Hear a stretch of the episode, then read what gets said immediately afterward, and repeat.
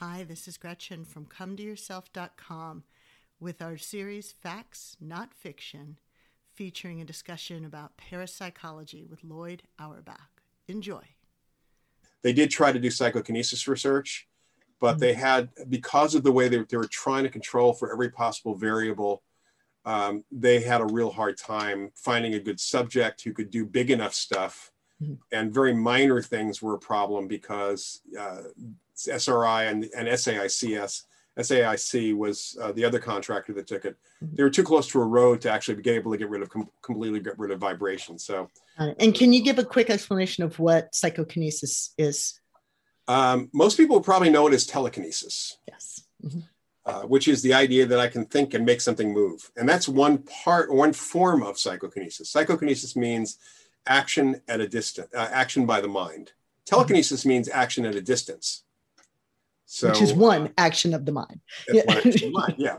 Um, but t- psychokinesis really covers things, uh, including movement of objects, including um, altering chemical processes, including influencing biology, so healing. Mm-hmm. One of the things we include.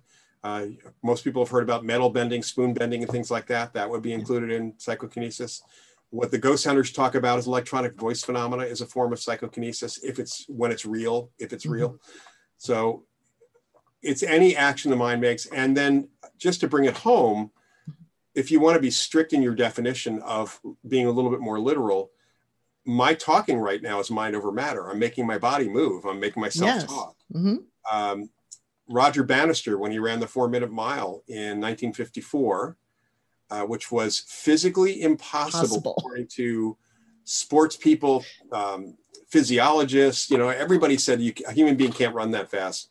Not only did he do it, but several people did it for the next few years after, and people keep breaking records. So extraordinary behavior or um, extraordinary events by sports figures, by martial artists, extraordinary human capacity the idea of a woman picking, you know, we hear the stories about people, some mother being thrown out of a car mm-hmm. and then picking up the car off her kid or something.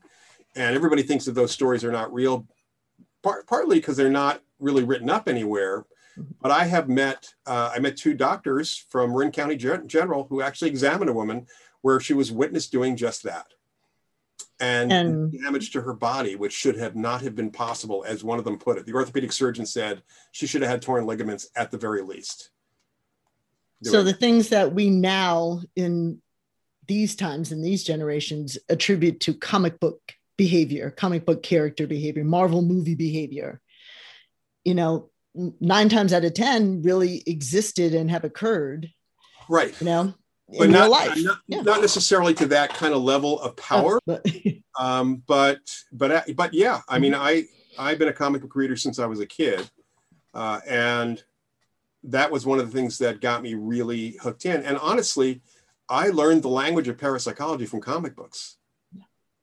Uh, if, if there were X-Men readers out there, they knew the term parapsychology. They knew I mean, they knew all that stuff because Chris Claremont, who wrote the new X-Men back in the '80s, um, he was he put all that language in there. I mean, it's all there. So when I talk to science fiction and comic book people, I don't have to ever define anything unless I'm going against popular culture. Come to Yourself provides unbiased, easily accessible information from the top scholars in the fields of transpersonal psychology and consciousness studies, coupled with personal insights from successful artists, musicians, and business professionals to anyone looking to start their spiritual journey to discover and serve their soul's mission in life. Thank you for listening.